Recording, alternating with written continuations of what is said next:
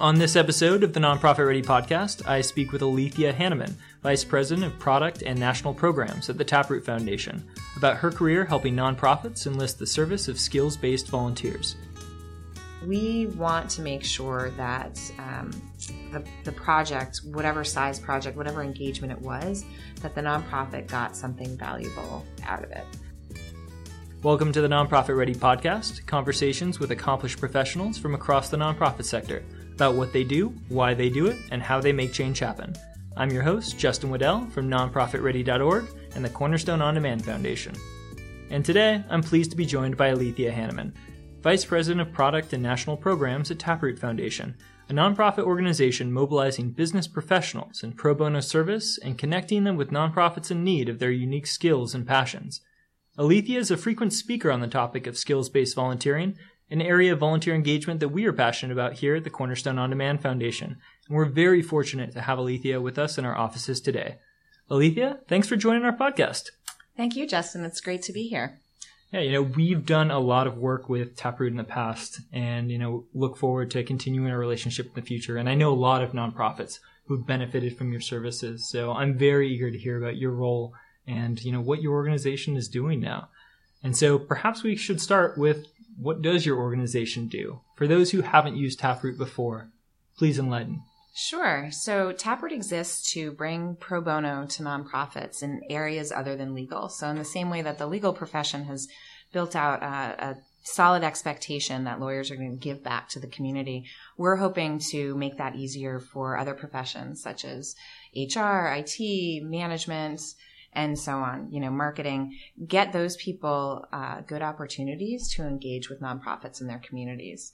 So we do that in a number of different ways. Uh, first, we're in five cities, on the ground in five cities, and so we work with nonprofits in those cities to get them the skills uh, that they need to, you know, accomplish key things like, you know, uh, addressing turnover in their organization or building a good employee manual or getting a great competitive analysis so they can make good program decisions.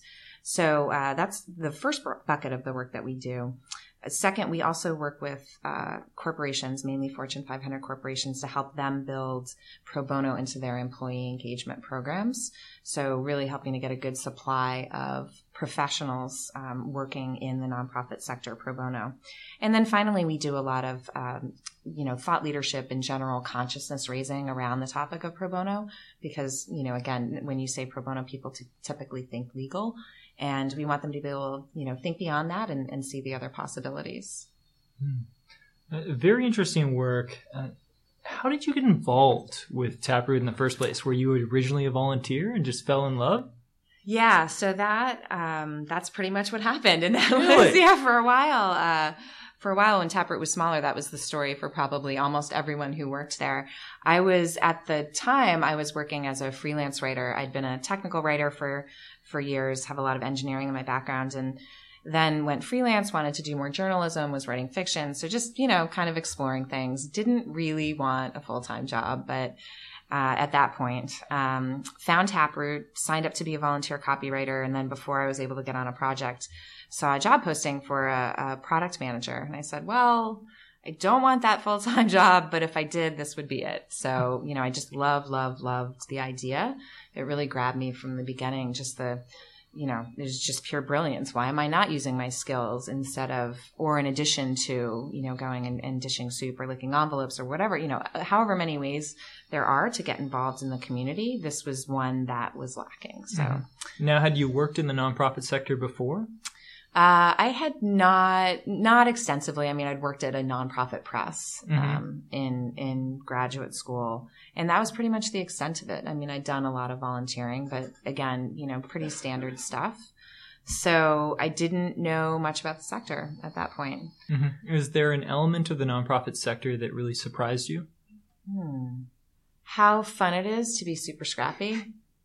I think okay. that's I think that startup mentality. Yeah, it is. You know, it's it's and it, the nonprofits don't often get credit for that. I mm-hmm. mean, they are the original startups. Frankly, they're all bootstrapping it. They're super scrappy. They figure out how to make stuff work, and they do it every single day. Mm-hmm. Um, my team laughs at me because my, you know the most they they call it the you know we'll figure it out index. How many times in a day I say, oh, you know what, we'll figure that out let's move on. And we do. So that's that was a pleasant surprise how interesting and innovative and always exciting it can be. Mm-hmm. Now let's talk about your role a little bit. You're vice president of product and national programs. Mm-hmm. If you meet someone at a conference, what exactly do you tell them your role does? uh, eat bonbons. Sounds delicious. Yeah, exactly. Um, get to do fun things like podcasts. No. Uh, so you know what I do is is try our our team puts the infrastructure behind the services that we're delivering with our many thousands of volunteers. So we give them the tools to do the right job for nonprofits. We Mhm. give the nonprofits the tools to really take advantage of this, you know, wealth of of community skills.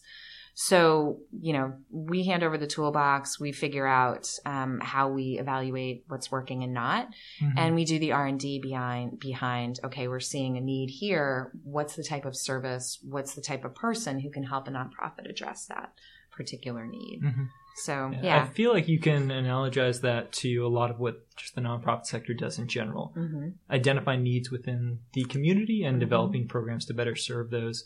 How do you go about identifying those needs and really developing responsive products to address them? Yeah. So a lot of it is, I mean, we're fortunate to have been doing this for 14 years now. So we have a really strong customer base.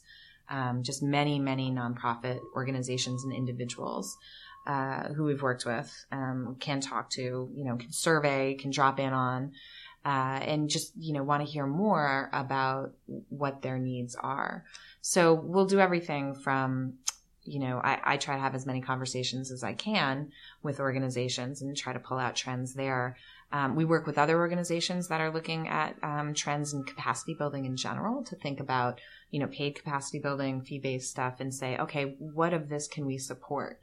Uh, is is there some area of pro bono that um, some area where pro bono could really help? hmm Sounds like a lot of your work involves relationships with external stakeholders. Mm-hmm. How do you balance your workday in terms of communicating with the nonprofits and volunteers you serve Yeah. and really working with your staff to develop those products? Yeah.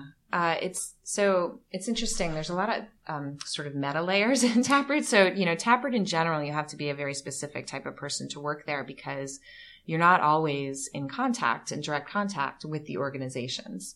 You know, uh, some of our program teams are, and they'll talk to them, but a vast majority of the organization isn't. So you have to be okay with that step back. Um, Mhm. it's a little bit more of a cerebral connection than an emotional connection. Mm-hmm. Um, and my team in particular, you know, the product team, we're behind the scenes, we're building the technology, we're building the training, we're, you know, uh, building all of the um, resources that people use.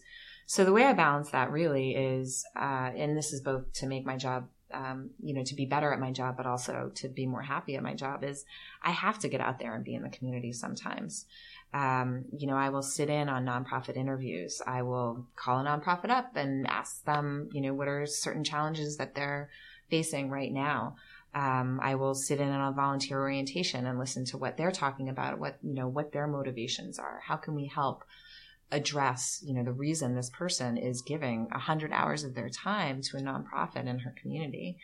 So I'm very purposeful about that and I try to be very, I try to help my team to be very purposeful about that as well, both for research purposes, because we have to know our customers, but also just to, you know, feel good about what you're doing and be able to touch, get a little closer to that end results in the community. Mm-hmm. Interesting. Now, you mentioned that evolution of nonprofits' perspectives about pro bono. Now, let's talk about the evolution of just your role. How has it changed since you first got started? Could you have foreseen what you're doing today? Hmm. Probably not, but I would have known it would be something really exciting and fun. Just because the day I walked into Taproot and and met our founder, uh, I knew uh, I'd found a kindred soul, someone who loved the impossible and was going to make the impossible possible. And that was kind of the role that I played with him. Was he would say something that sounded totally crazy and audacious, this enormous goal and you know then together we'd figure out how to make it real. And that's really been what um, you know what my job has looked like over the past eight years. So i've really been in the same role with you know title changes. And when it when i started it was just me um, eight years ago, and now I've got a team of about um, a dozen to fifteen, depending on um, depending on the year and, and what we're working on. And it's just been a super exciting challenge every year, and that Taproot is always growing and evolving, not away from our mission. Our mission is not changing, but the ways we can engage you know the the two sectors have just grown and exploded every single year. Mm-hmm. I like your motivation to really take on these crazy audacious goals. Yeah. You know, uh, Google calls them moonshots. Yeah. You know, uh, we love it at our organization as well. How do you calibrate your approach to moonshots? Hmm. Um, you might want to ask my team that question and see and see what see what they say. Um, you know, first I think our criteria for figuring out what we want to take on is, you know, how big is the impact going to be, obviously, because because that's what you want to get at, and just to see whether it's even you know worth your while. And I, I really have been embracing the lean mentality more, which is let's just throw something out there and see if we get any bites or takers. Um, Mm-hmm. And, and, for those who aren't accustomed mm. to the lean mentality, could you provide a quick definition for our listeners? Sure. Yeah. So so lean is um, pretty popular in technology these days, but is is um, you know going beyond technology as well to just general program development, business development, whatever it might be. But it's a, a method of approaching um, building a product that says the best thing you can do is get something real out there very quickly because that's what you're going to, you know, that's when you're really going to know if the idea has legs. Doing, you know, you have to do some planning and you have to do some building, but this, um, what they call a minimum viable product is really the best thing to test because you're going to learn so much by working with real people and real customers. Sounds like to get any of this off the ground and running really effectively, you need to have a really effective team. What do you look for in your team when you're building it out? Yeah. Um, what do I look for? I look for agility and flexibility. Um, I look for problem solvers. Is there mm-hmm. a better way to do this? Um, people who are open to experimentation in that way. They're not going to do the same old thing over and over again. You know, they're just, they're inquisitive. Um, they are flexible. They have great appetites for those incredible, impossible things. Um, mm-hmm. When I say, well, maybe we could try this, and they say, but, but, they're going to say, but, but, and turn around and really make sure it's a no before they say no. And then, you know, I was really interested. You mentioned that, you know, you started as the single employee in this division. Yeah. Now you oversee, you know, 15 people, depending upon the year. Uh, what's it been like for you to develop as a manager? Yeah. Um, really fun. There's nothing I love more than seeing somebody succeed and um, having helped them to do so. I mean, it just, it thrills me to see my team members just getting better and taking on more things. It thrills me when I can say, you know what, you can take that. Mm-hmm. And that, like, there's just no better feeling um, in working with people, I think.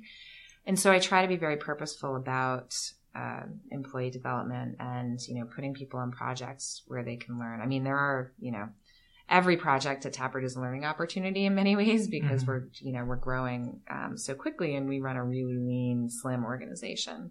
Mm-hmm. Um, so yeah, it's been a lot of learn as you go, which I suspect happens to a lot of managers. And and uh, you know, one way I deal with it is I try always to have a mentor, mm-hmm. whether that's formal or informal. And I've got different folks I tap for different areas of you know what I'm struggling with. So you know, right now I'm thinking a lot about um, succession planning, not because I'm necessarily going to leave, but because, you know, my role is going to change as it continually has. So someone's going to be doing some of the stuff that I'm doing right now. So how do I get my employees really ready to do that? Mm-hmm. Um, so I've got someone helping me with that, you know, got someone else helping me with, you know, just sort of general morale issues. Um, mm-hmm. You know, how do I make sure that I'm monitoring that rather than running a million miles an hour as we all do and not stopping to make sure that the team is really nourished. Mm-hmm. Is there a specific mentor who stands out from your early experiences?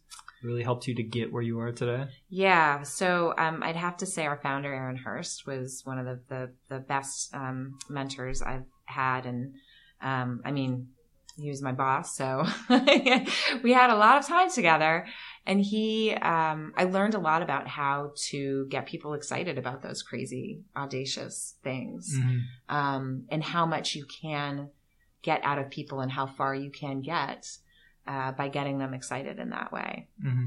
um, i also learned from him a, a, lot about accepting your own limitations, which I think is really important because when I'm not good at something, there's no reason for me to keep, you know, you know, keep pushing on that thing. Can bring in somebody else um, who can help provide, you know, or help fill that role. Mm-hmm. I want to transition now to volunteer engagement, mm-hmm. and you know, a lot of what you do, developing products to better serve these volunteers, better serve those nonprofits, and dive into you know a lot of what they're asking for and how they approach the services. Mm-hmm. Let's first look at the perspective of a volunteer. Uh, what are the common objections that you actually hear from volunteers about coming to hmm. the platform for helping another nonprofit? Yeah. So, you know, beyond the fact that there are some people who just don't like volunteering, then mm-hmm. there's a species of people, there's a segment of people who really, really love the, um, you know, just the old style volunteering, just hands on stuff. They like, you know, actually, you know, helping with the kids. And, and, you know, that is, if that's their thing, then they're not going to be very happy with what we provide with skills based volunteering. And that is fine. There is so much need in the world for that kind of extra hands work. Um, so then for people who do want to use their skills, um, who see this as a way to you know, really give back in a, in a high value way, um, given what they know. It's, you know, the barriers you see are often time, obviously, because this type of engagement can, can be a little bit deeper. Um, although we, we do have some programs that allow people to engage in a, in a lighter way, um, if they're in a really busy phase in work, for example. Um, sometimes there is a hesitancy about using your professional skills in a totally different context. So, will I know enough about the volunteer sector um, or the nonprofit sector? Will I know enough about, you know, child homelessness to be able to really um, add some value here? So, people get a little a little nervous about that. Um, I'd say those are the two biggest things. Mm-hmm. Um, that that hold people back from getting involved. Interesting. So how do you find them in the first place? The volunteers. Yeah. Uh, so we, you know, it's interesting. Taproot gets has historically gotten most of our volunteers from postings on job boards, and um, you know, and we could not do it without the incredibly generous donation of inventory that those job boards give us. Um, it, it's just incredibly important to our model. And what I find so interesting about that, I, I kept waiting for that to change because it seems odd, right? You're looking for a job and then you take a volunteer opportunity. I don't really get it. But mm-hmm. um, if you think about it, a lot of times when people are looking around on job boards, they just they want something different, right? And they want something new. And I think, um, you know, this gives me great happiness. I think the right kind of volunteer engagement can give them that, you know, it can re-energize them in the work that they're already doing. Um, we're increasingly using LinkedIn's volunteer marketplace to mm-hmm. find to reach out and find skills volunteer um, skilled volunteers. Mm-hmm. And then increasingly, we're also getting a lot of referrals as well. You know, people talk about what they're doing. We're introducing things like, you know, badging on your um, LinkedIn profile, for example. So that sort of viral mm-hmm. referral and sharing um, is becoming increasingly important because if you have a great experience, you want to tell your friends about it. And looking at the other side of the equation, the nonprofit side, you and I spoke a little bit about it before this mm-hmm. interview. Uh, what do you feel are the big challenges for nonprofits and really taking on pro bono volunteers? Yeah. So one of the biggest challenges is just making space for that period, and um, you know, it's it's not even a question of pro bono. It's can I bring in a consulting project, right? A lot of times you you don't have the time to bring on paid consultants, let alone a pro bono team, which you know does does require some additional management. So having a project owner who can devote the time to really make the project successful can be very very difficult, particularly for you know some of the smaller nonprofits. Um, you know, another huge barrier, um, you know, once people have decided they've got the time and they want to take something on, is finding the right resource. Um, it's just incredibly difficult and incredibly intimidating uh, for nonprofits to be able to find someone who can actually help them get the project done. So that's why a tool like Taproot Plus can be really helpful because we're connecting you to people who you know have the skills to get it done. So at least you know that part is is spoken for. Hmm. What would be the two most essential things a nonprofit should do before approaching Taproot Plus or the mm-hmm. larger Taproot grant program? Yeah. So I'd say that the two things would be um, getting to that that's that preliminary scope Mhm. because the scope will change when you talk to the resource but really being clear about what's a must have um, you know if you finish this project and you don't have x y or z you'll consider it a failure being really really crystal clear about those things and then being really crystal clear about the resource who owns the project and the one who owns the implementation Mhm. the person because they might be different people um, the person running the project for the nonprofit and the person who's really going to take it forward take the results of the project forward Now, thinking about these projects, you know, something that we have to bring up is impact. How do you think about measuring impact for all that you do in pro bono? Yeah. So we want to make sure that um, the the project, whatever size project, whatever engagement it was, that the nonprofit got something valuable out of it. So there's a number of ways we go about it. You know, we do surveys immediately post project. We do surveys three and six months out. Um, did you get what you needed? Are you using what you needed? Because that implementation piece is really, really important for us. If you got um, you know, this amazing CRM, for example, and you haven't really put it into play, that is not a good result to the project. So that's why we do those surveys out and out.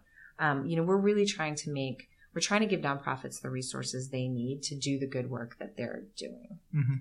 Um, so if they feel better equipped in a functional area, you know, we ask that question as well.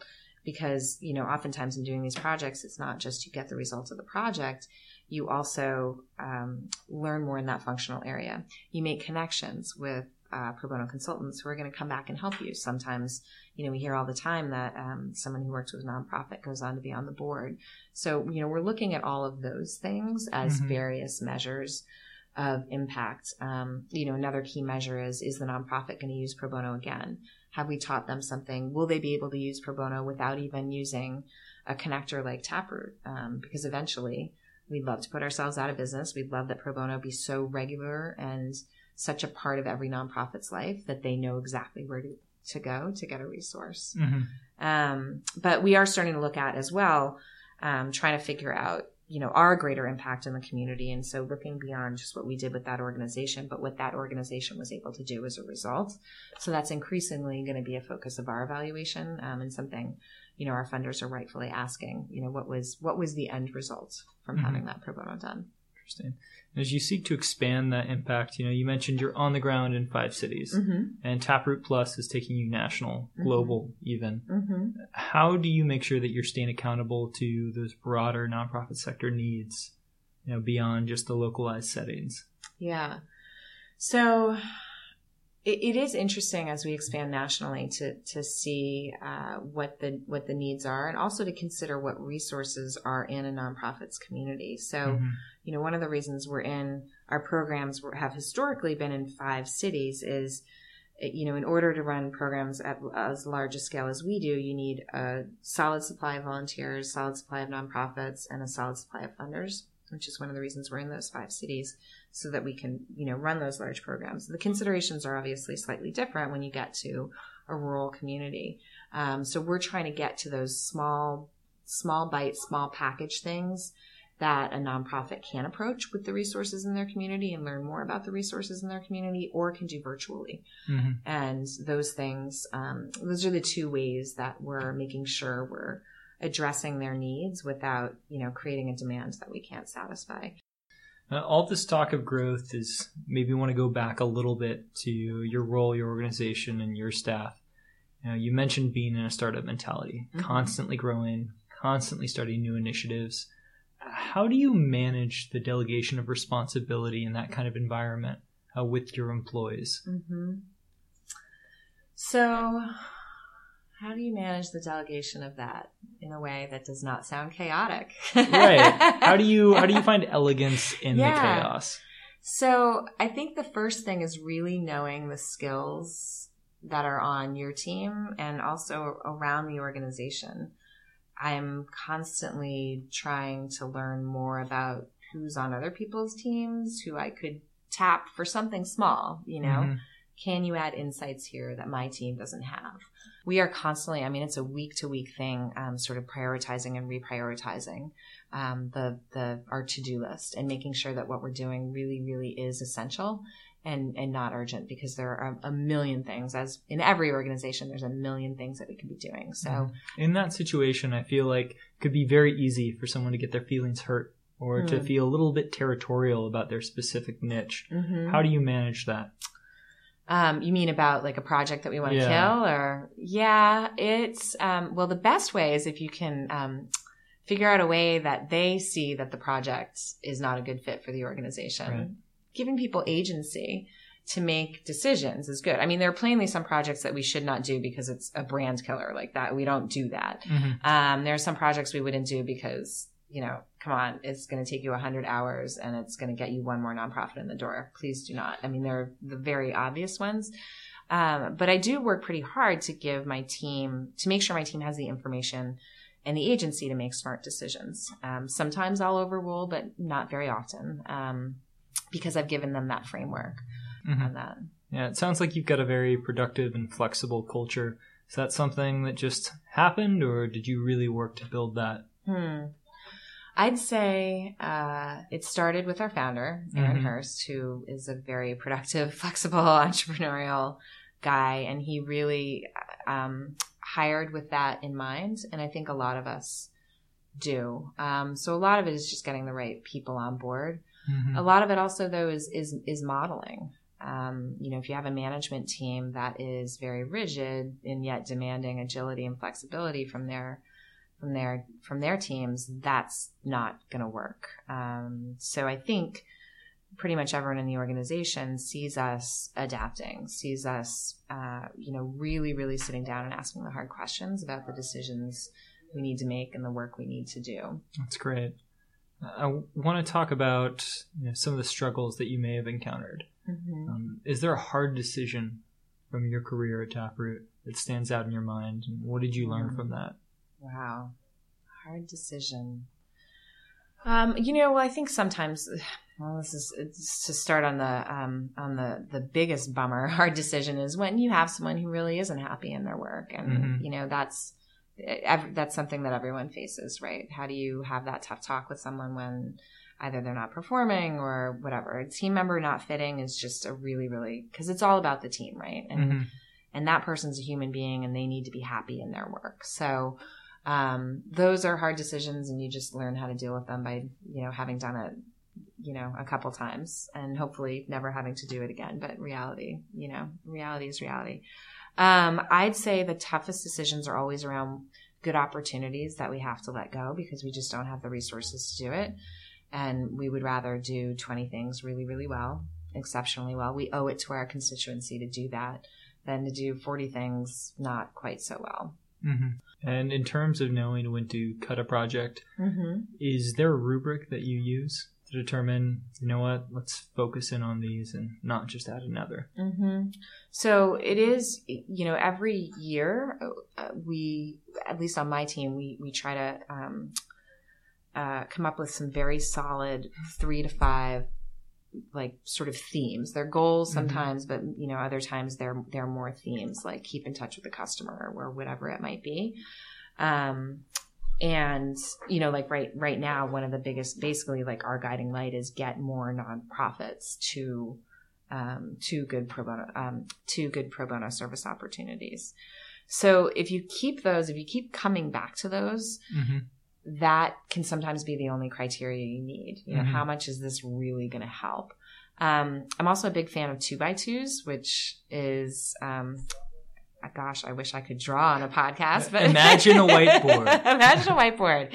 And I have driven, I have, I've drawn a, basically it's a square. Well, you got two axes, right? And then you divide the, that, that space into four. And so say on one axis, um, you'll, one axis, you'll have, um, like potential to, you know, hit this goal or whatever. Mm-hmm. And then on the other axis, you'll have difficulty so how hard is it going to be to, to do this thing? And oftentimes, and then, you know, you plot the various projects along that and you'll see that some fall in the, you know, the very unhappy segment of it isn't going to do much good and it's going to be super hard. cross those off. You know, easy, breezy. Those things are gone. You know, what you're really looking for is the match of something that has huge potential impact and is super easy to do. Mm-hmm. Those don't come along very often, but if you do, you got a clear winner and you go with it. Golden goose. Yeah. So that's, I mean, I'm a big, big fan of, I call those two by twos and it's just, it, they can totally change your viewpoint just by seeing it visually Mhm. and forcing people to, you know, forcing every stakeholder in that room to really plot that project against those two things. Mhm. Uh, thinking about potential, uh, where do you see the potential of your career going at Taproot? Ooh, interesting question. Um, I, you know, I, I love, as I said, I love being in a place where my role has been different every, has been the same and different every year.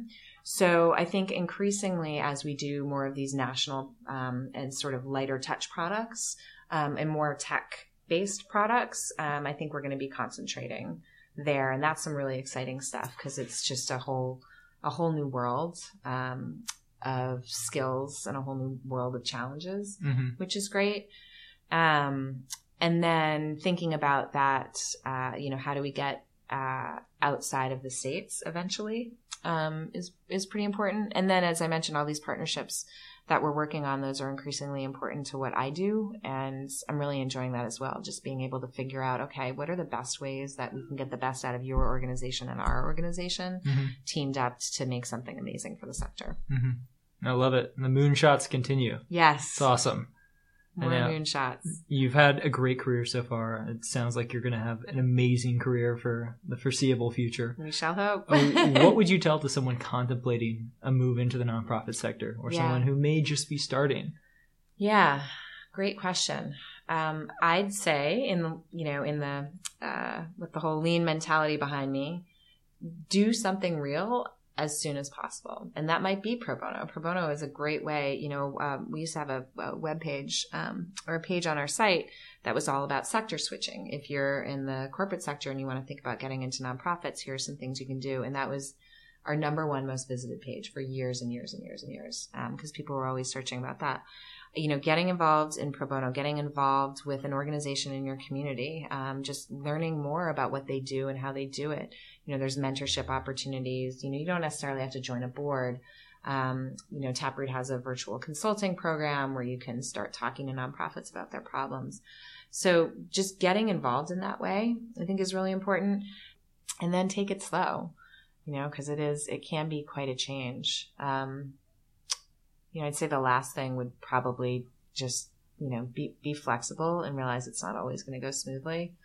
And the nonprofit sector is a difficult place to work in many, in many ways. You know, you don't, depending on where you're coming from, you don't, you simply do not have the resources that you might have had elsewhere.